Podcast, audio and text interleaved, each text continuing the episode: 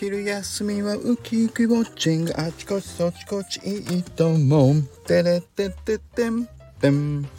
ということで今日も日曜日やってまいりました増刊号の日です。ということで早速いきます。先週の、えー、放送回ランキングいきますよ。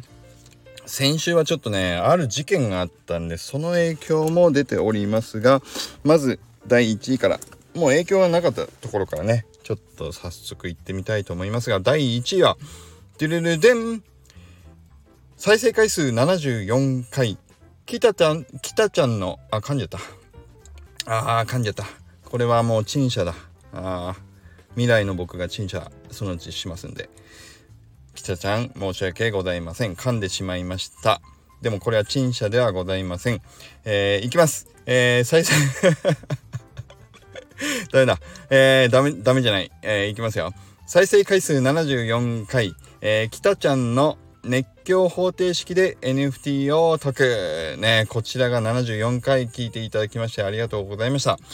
ここから僕の熱狂方程式、NFT をもう一度熱狂させるには何が必要なのかの思考していく旅が始まった第1回目になりました。皆さん聞いていただいてありがとうございます。そして、えー、続いて第2位。第2位は同率の、えーと、放送ですね。同率で出てます。いきますよ。えー、第2位は再生回数72回。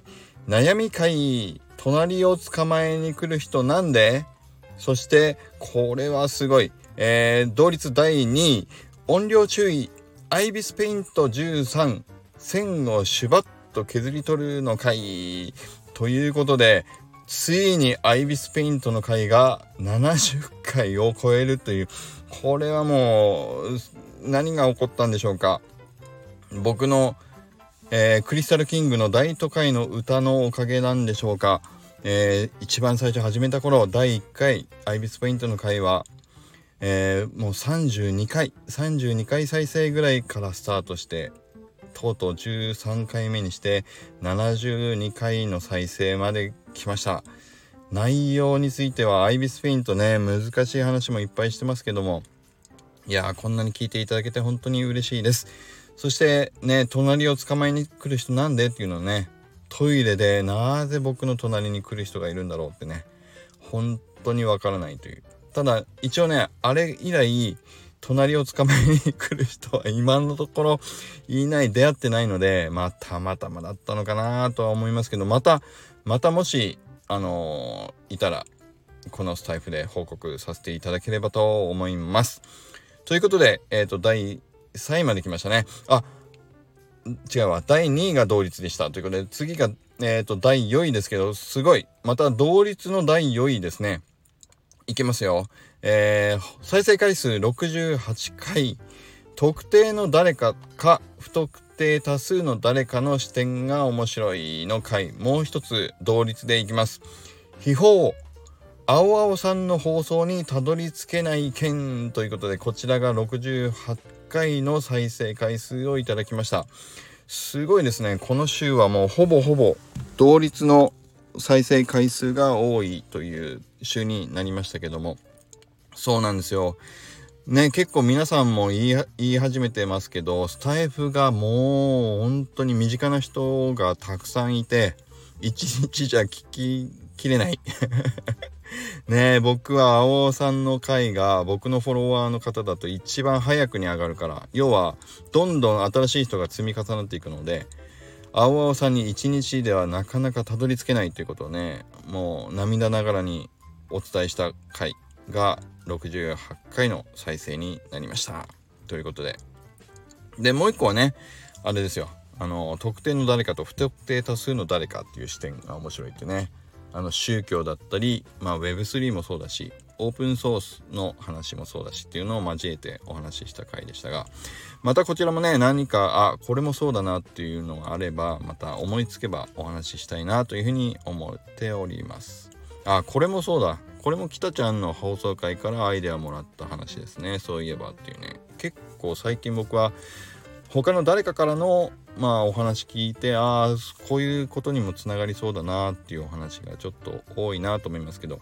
それ結構ねでも僕は自分なりにそういう話をするのが好きなのかなと思うので。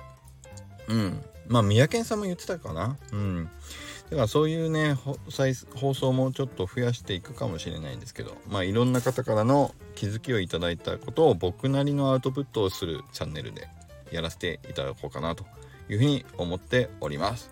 ということで次が第6位です。第6位はドルデン再生回数53回日曜日増刊号ということで先週の増刊号は53回ね、その前の週もね、増刊号53回なので、大体僕の増刊号は聞いていただけてる方が、まあ、固定しているのかなとは思いますけど、やっぱりこういう振り返りとかデータとか、まあ、どういう傾向があるのかなみたいなのに興味がある方が僕の、あの、放送聞いていただけてる方で大体50人今日ぐらいの方が聞いていただけてるんだなというふうに思いますけどもまた引き続きいろんな分析をしていこうと思うので、是非お付き合いいただければと思います。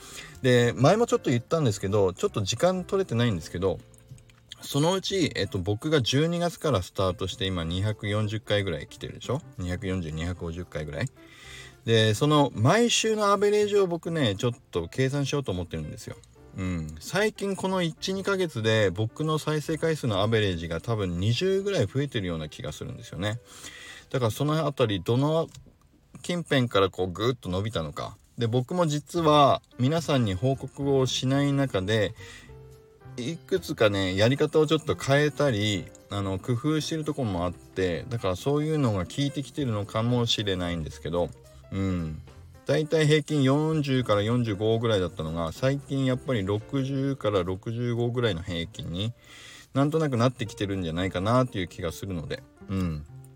この辺はちょっとね分析僕なりの分析をする回をまたどこかの増刊号か何かでやれればなというふうにも思っておりますのでこの増刊号を聞いている方は是非ねスタイフのあのー、放送もやってる方が多いとは思うんですけども是非お楽しみにお待ちいただければと思います。僕はね本業では分析もよくやっております。マーケティング分析などもやっている僕が僕なりの数字の分析を面白く自分が楽しくやってみれば見たいなというふうに思っておりますので是非、えー、引き続きお楽しみいただければと思いますそしてもう今週この週の先週の一番の事件です。事件がここに来ました。第7位。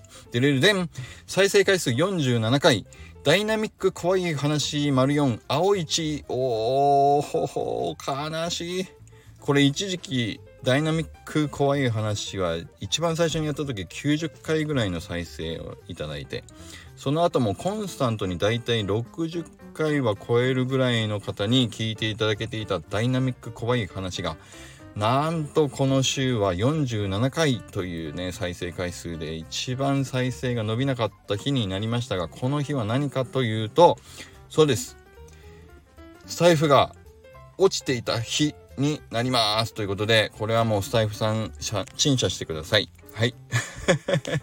ということで僕は自分で陳謝はしないと宣言しましたが人に陳謝していただきたいということは素直に陳謝いただきたいというお話を伝えたいと思いますのでこのダイナミック怖い話青い地かなり僕の中ではいいストーリーできたと思ってやりきった回になりましたけれども皆さんに聞いていただけなかったのはスタイフさんのせいですということで、ぜひ陳謝を求めます。で、この増刊号聞いていただけてる方でもしダイナミック怖い話、青い地ね、237回目のダイナミック怖い話丸4、まだ聞いていない方がいたらぜひそちらも聞いていただけると嬉しいです。ということで、リンクも貼っておきます。ということで今日は以上になります。それではまた今週もよろしくお願いします。それではまた良い一日を